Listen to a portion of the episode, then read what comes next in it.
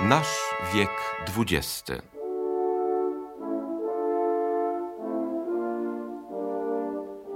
Postacie, Celui qui fit triompher la France républicaine et l'Allemagne de Guillaume II.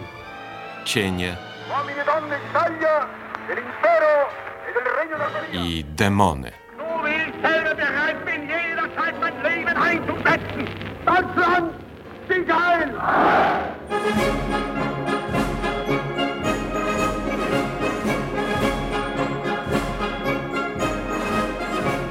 My, Hohenzollernowie, bierzemy naszą władzę od Boga i mamy wynikające z tego obowiązki wobec Niego.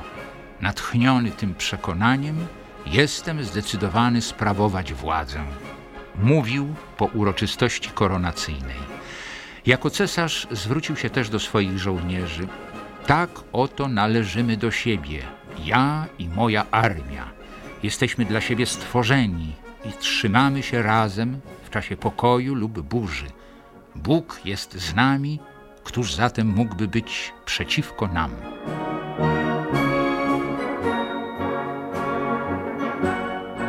W naszej galerii postaci, cieni i demonów XX wieku dziś ostatni cesarz niemiecki i ostatni zarazem król Prus Wilhelm II. Za granicą mówiono o nim Kaiser, tak jak Napoleona nazywano w całej Europie L'Empereur. I to jest, stwierdził Egon Friedel, jedyna wspólna cecha, jaką Wilhelm z nim miał.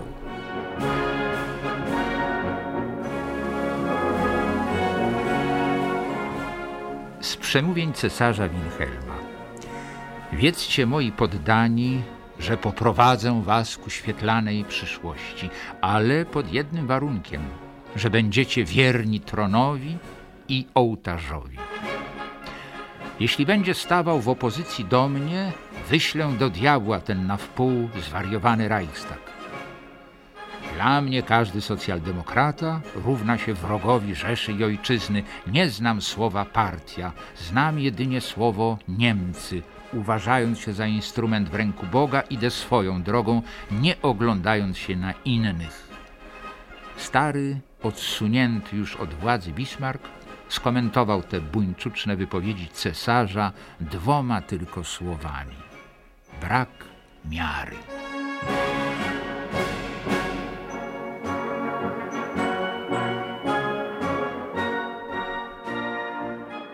Był postacią chwilami operetkową i groźną zarazem, budzącą politowanie i strach, złość, że taki oto człowiek stoi na czele jednego z europejskich mocarstw. Jak pan, panie profesorze, jako historyk znajduje Wilhelma II na kartach historii? No cóż, po pierwsze trzeba powiedzieć, że osobą dominującą przed Wilhelmem II był kanclerz Bismarck. Profesor Marian Wojciechowski.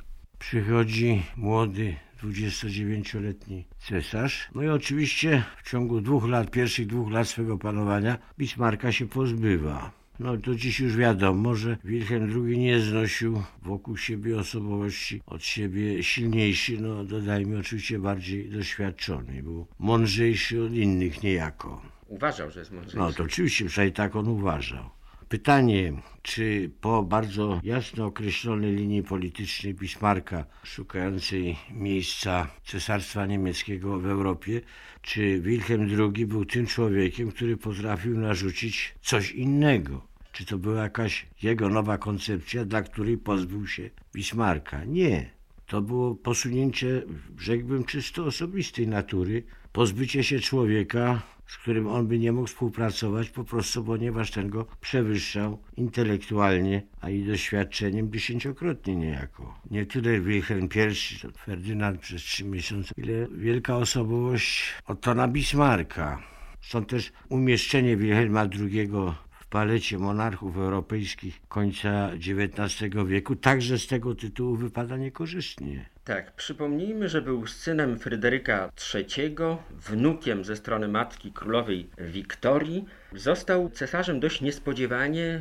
Ojca zmogła choroba, rak gardła Tak. i w wieku 29 lat wstąpił na tron nie bardzo do tego przygotowany. Chociaż z drugiej strony, w przeciwieństwie do innych synów monarchów, odbył normalne studia gimnazjalne, uniwersyteckie, prawda, czyli teoretycznie wykształcenie i wiedzę o świecie miał. Tak.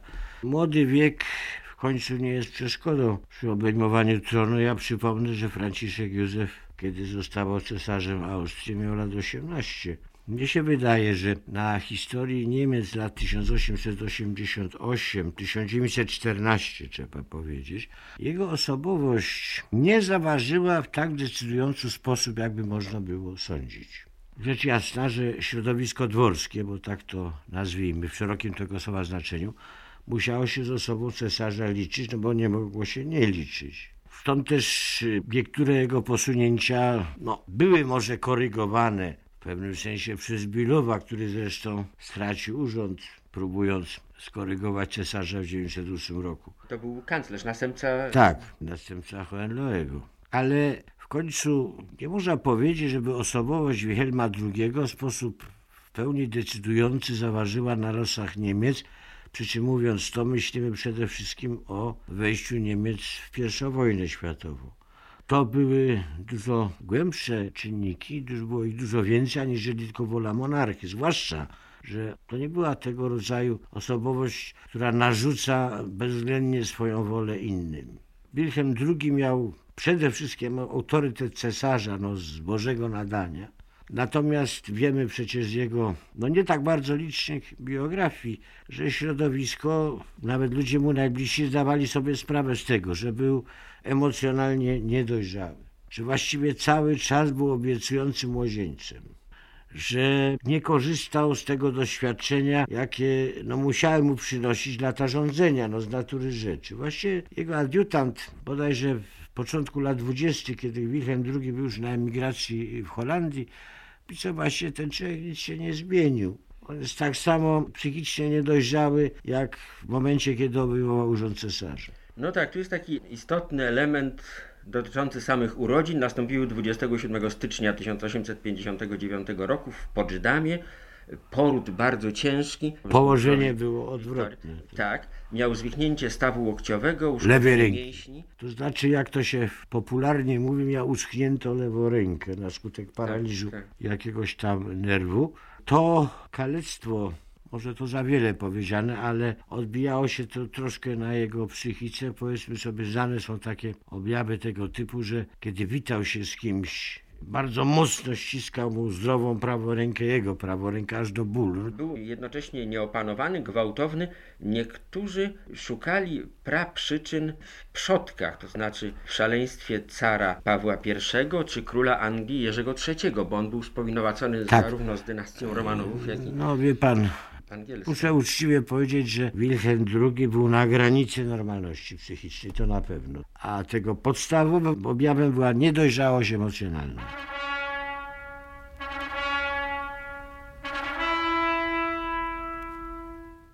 Cesarz, jeszcze niedojrzały mężczyzna, nieoczekiwanie uzyskał władzę. Wziął więc wodze w ręce i natychmiast rozpoczął własne rządy. Było to oszołamiające uczucie władzy. Świadomość, że nagle stanął na czele.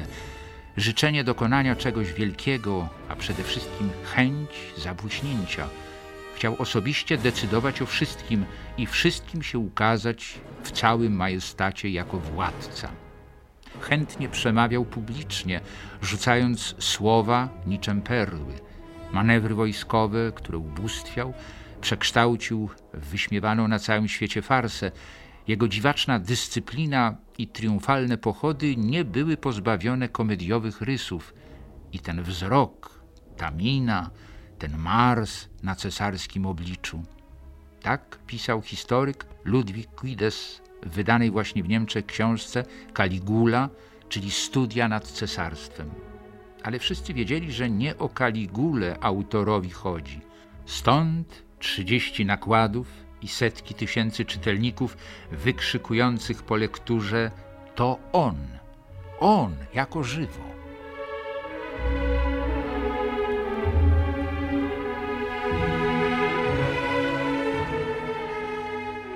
Tak, ale z drugiej strony, po epoce Bismarcka, którą on zamknął, zmuszając wielkiego kanclerza do dymisji, nastąpiła reorientacja w polityce. Przede wszystkim położył nacisk ogromny na politykę międzynarodową, koniec właściwie przyjaźni i sojuszu z Rosją, wszedł w konflikty z Francją, zwolennik imperium A kolonialnego. z Anglią też. Tak, zbrojeń morskich. Tak, przede wszystkim z jego wkład właściwie do historii genezy I wojny światowej, oglądanej z punktu widzenia polityki niemieckiej, to jest wszystkim konflikt z Wielką Brytanią i zwariowana budowa floty.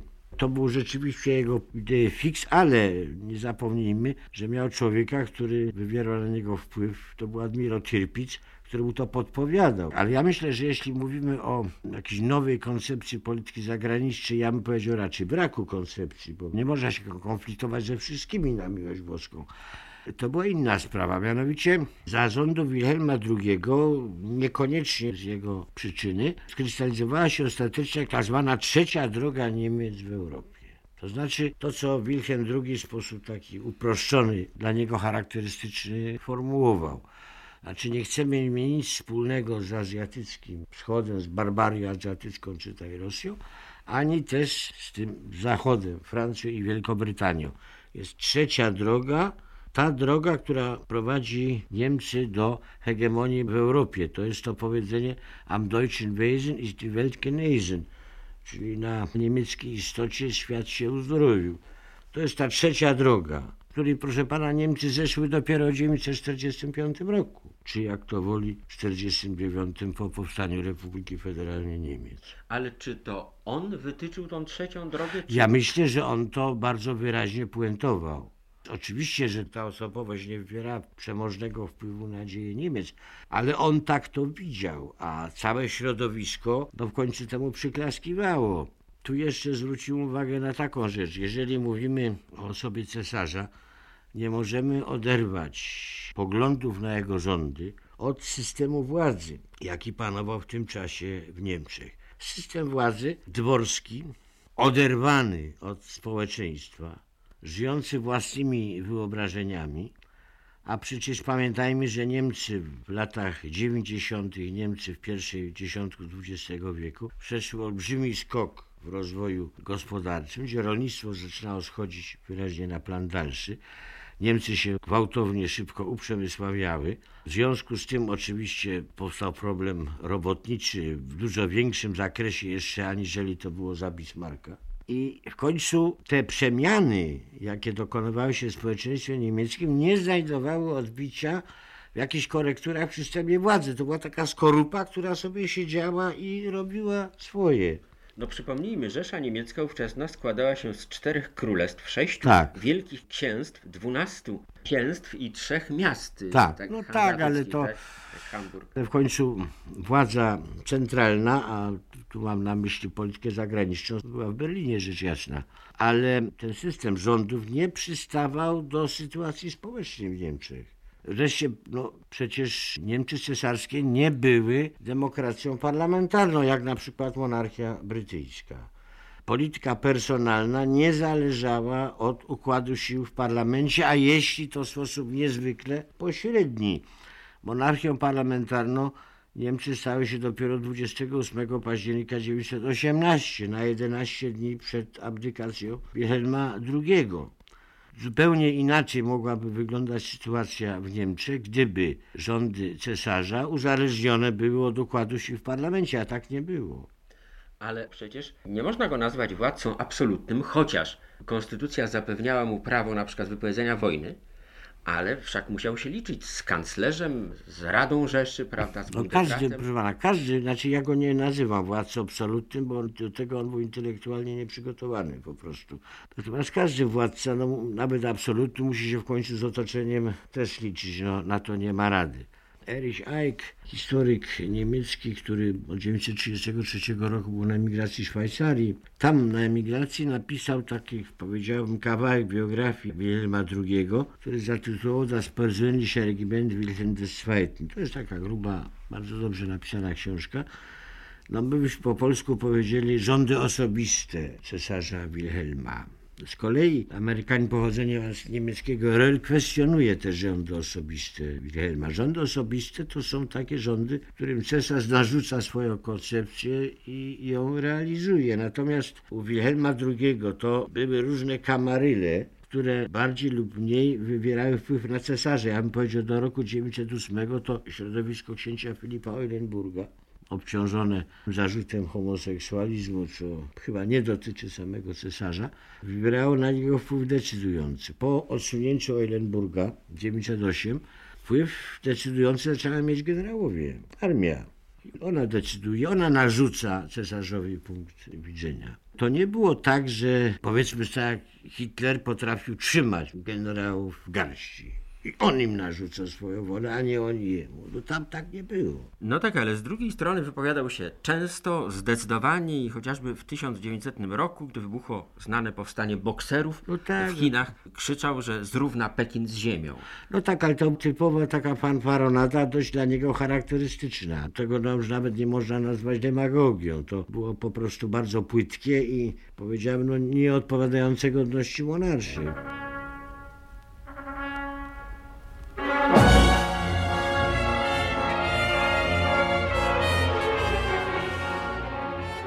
Już pierwszego lata naszego stulecia w działaniach Wilhelma dostrzegamy cechy podpalacza świata.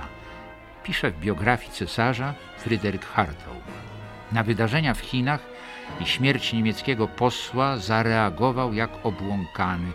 Dowództwo mogę objąć osobiście. Nie spocznę, dopóki Chiny nie zostaną pobite, a ich zbrodnie pomszczone, wołał a w Bremenhaven padły słowa, które wprawiły w zdumienie kanclerza i najbliższych współpracowników, zaś za granicą zaszkodziły cesarzowi bardziej niż wszystko to, co do tej pory powiedział.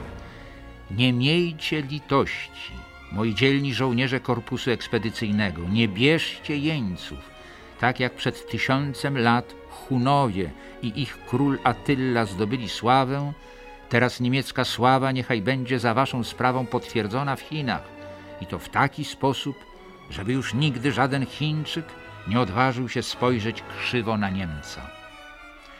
Od tej chwili w oczach świata Niemcy stali się Hunami, a cesarz księciem barbarzyńców, wielokrotnie karykaturowanym jako rzeźnik w gali orderowej i z dumnie nastroszonym wąsem.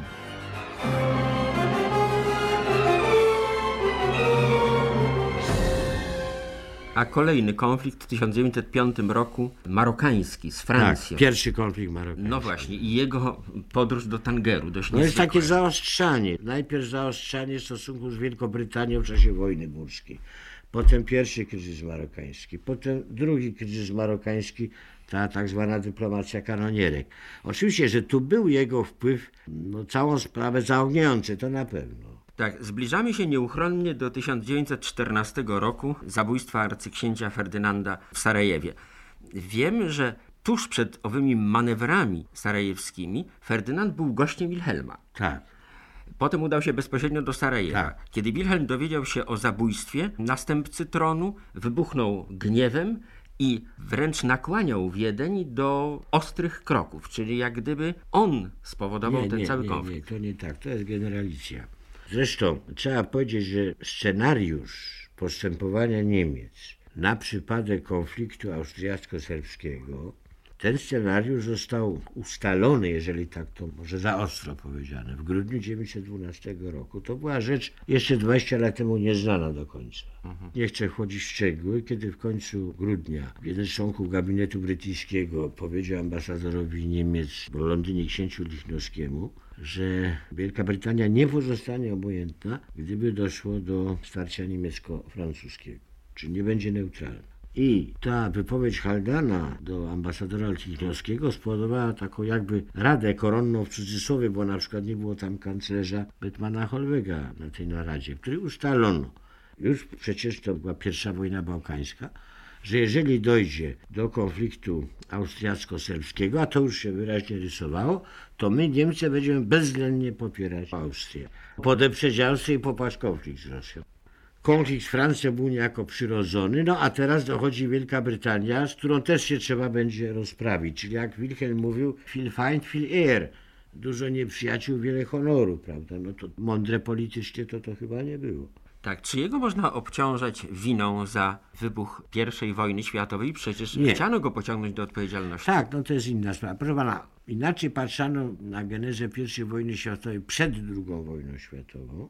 Inaczej my się patrzymy na genezę I wojny światowej, mając w doświadczeniu genezę II. Otóż nie można Niemiec, bo nie być o cesarza, zwłaszcza bardziej generalicji niemieckiej, obciążyć wyłączną odpowiedzialnością za wybuch I wojny światowej. Owszem, swoje dołożyli na pewno. Ale to, że wręcz żądał od Wiednia zdecydowanych kroków po zabójstwie arcyksięcia Ferdynanda, no było to jakieś zarzewie konfliktu. Znaczy to po prostu. Po- poczuł się to, pewniej. To pomagało, to na pewno. Niemcy miały, oni się zdawali sprawę do wyboru dwie drogi, jeżeli chodzi o Austrię. Albo podzielić Austrię do spółki z Rosją, albo podeprzeć Austrię i popaść konflikt z Rosją. To tak trzeba na to patrzeć. Wybrano drogę austriacką. A odpowiedzialnością osobistą, żeby Wilhelma obciążać no, w tym sensie, że jeżeli ktoś jest cesarzem takiego państwa, no to przyjmuje się, że powinien wykazywać rozum polityczny. To tak, to na pewno.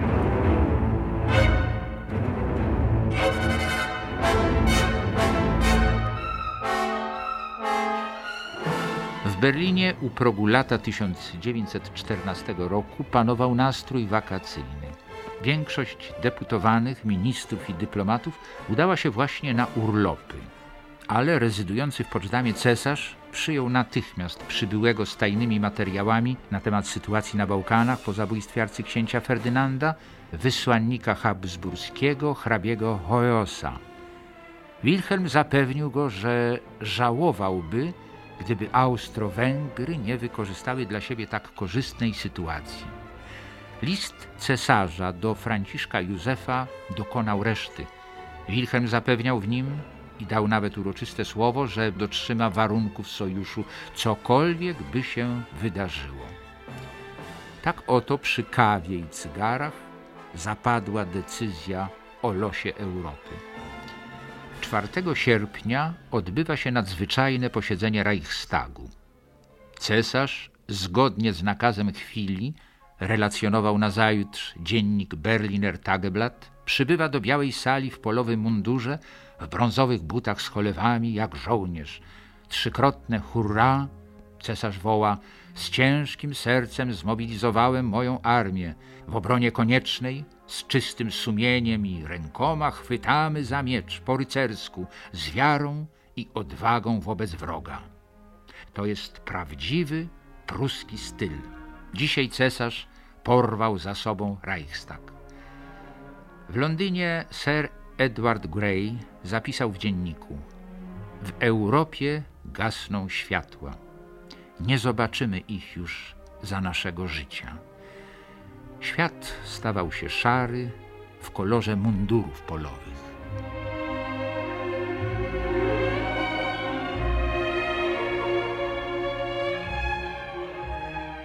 Tak. Jaka była jego rola w pierwszym okresie Wielkiej Wojny? Ten brak absolutnej czy absolutystycznej osobowości Wilhelma II pokazał się właśnie w czasie wojny, gdzie można mówić właściwie o Wilhelmie jako cesarzu stojącym w cieniu. Rządził kto inny, rządził armia. Natomiast cesarz był bardziej z boku niż mogłoby się to wydawać, kiedy obserwujemy jego działania na arenie politycznej przed rokiem 1914. Po prostu odsunął się, a i został odsunięty w cień. Ale czy pełnił przynajmniej formalnie funkcję A nie, naczelnego no wodza? oczywiście, że tak, ale nie był tym najważniejszym czynnikiem decydenckim. A kto decydował o rozwoju wydarzeń? Od 1916 roku Ludendorff z Hindenburgiem, czy jak to woli Hindenburg z Ludendorffem. Przedtem Falkenhayn, ale decydowała armia oczywiście, generacja.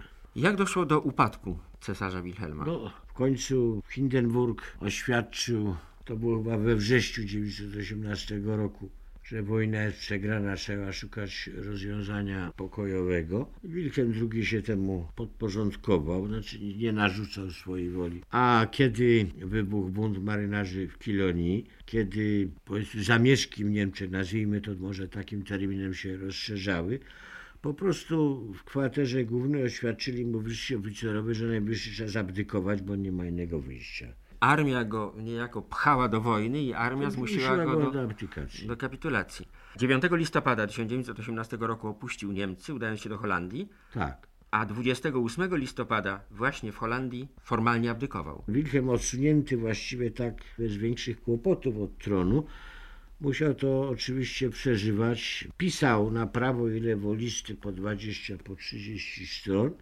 gdzie wykładał swój pogląd na no, jego klęskę. W jednym z takich listów, 1923 rok, pisze on, że to jest spisek masońsko-jezuicko-żydowski, który Niemcy, a tym samym jego, pokonano. To troszkę przypomina Stalina stwierdzenie o tym spisku sionistyczno-troskistowsko-cerkiewnym, prawda? Wszystko Tak. No, naraz. ale to przypomina też Hitlera i Goebbelsa, którzy Tak. uważali, że spisek Nie, ale jego antysemityzm, który był znany w środowisku przed rokiem 918, ale nie uzewnętrzniał się, po abdykacji znajduje wyraz w jego korespondencji bardzo silny. Tam nawet takie stwierdzenie, że żydostwo trzeba wyniszczyć, fertilgen, zlikwidować. To znaczy, że Hitler miał, że tak powiem, protoplastę dla swoich No nie idei. w jaki sposób. Tak, oczywiście, że Hitler nie wyskoczył jak Filip z Konopi. A Weź- jaki z kolei był stosunek Wilhelma II właśnie do Hitlera, do faszyzmu niemieckiego? No więc on spodziewał się po 1933 roku, że Hitler restauruje monarchię. Zresztą Hitler robił świadomie takie wrażenie,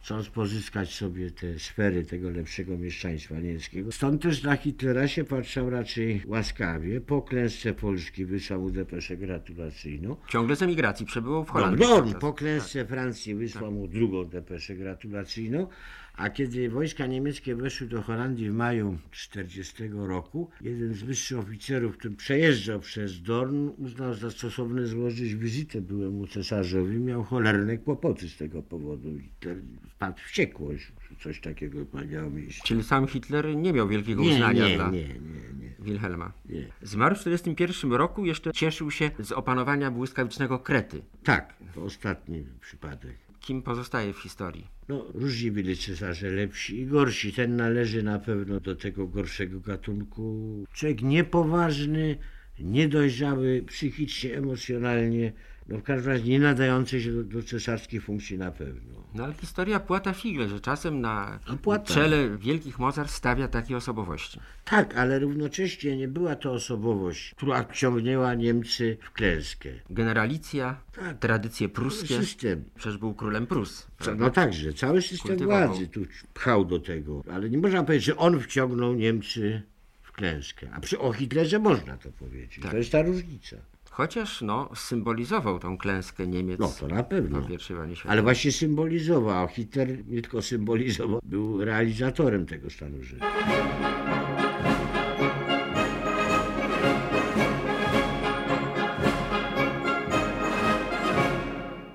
W marcu 1941 roku Wilhelm zasłabł nagle. Nigdy nie powrócił już do zdrowia.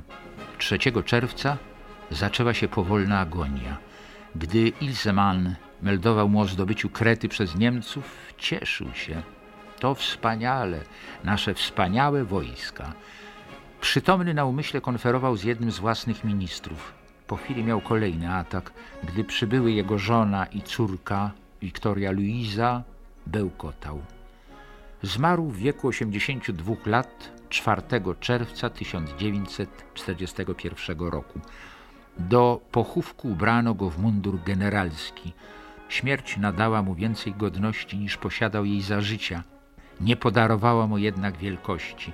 Być może w godzinie śmierci był jej bardzo blisko, gdy wybierał treść napisu nagrobnego. Nie chwalcie mnie, bowiem nie potrzeba mi pochwał. Nie sławcie mnie, bowiem nie potrzeba mi sławy.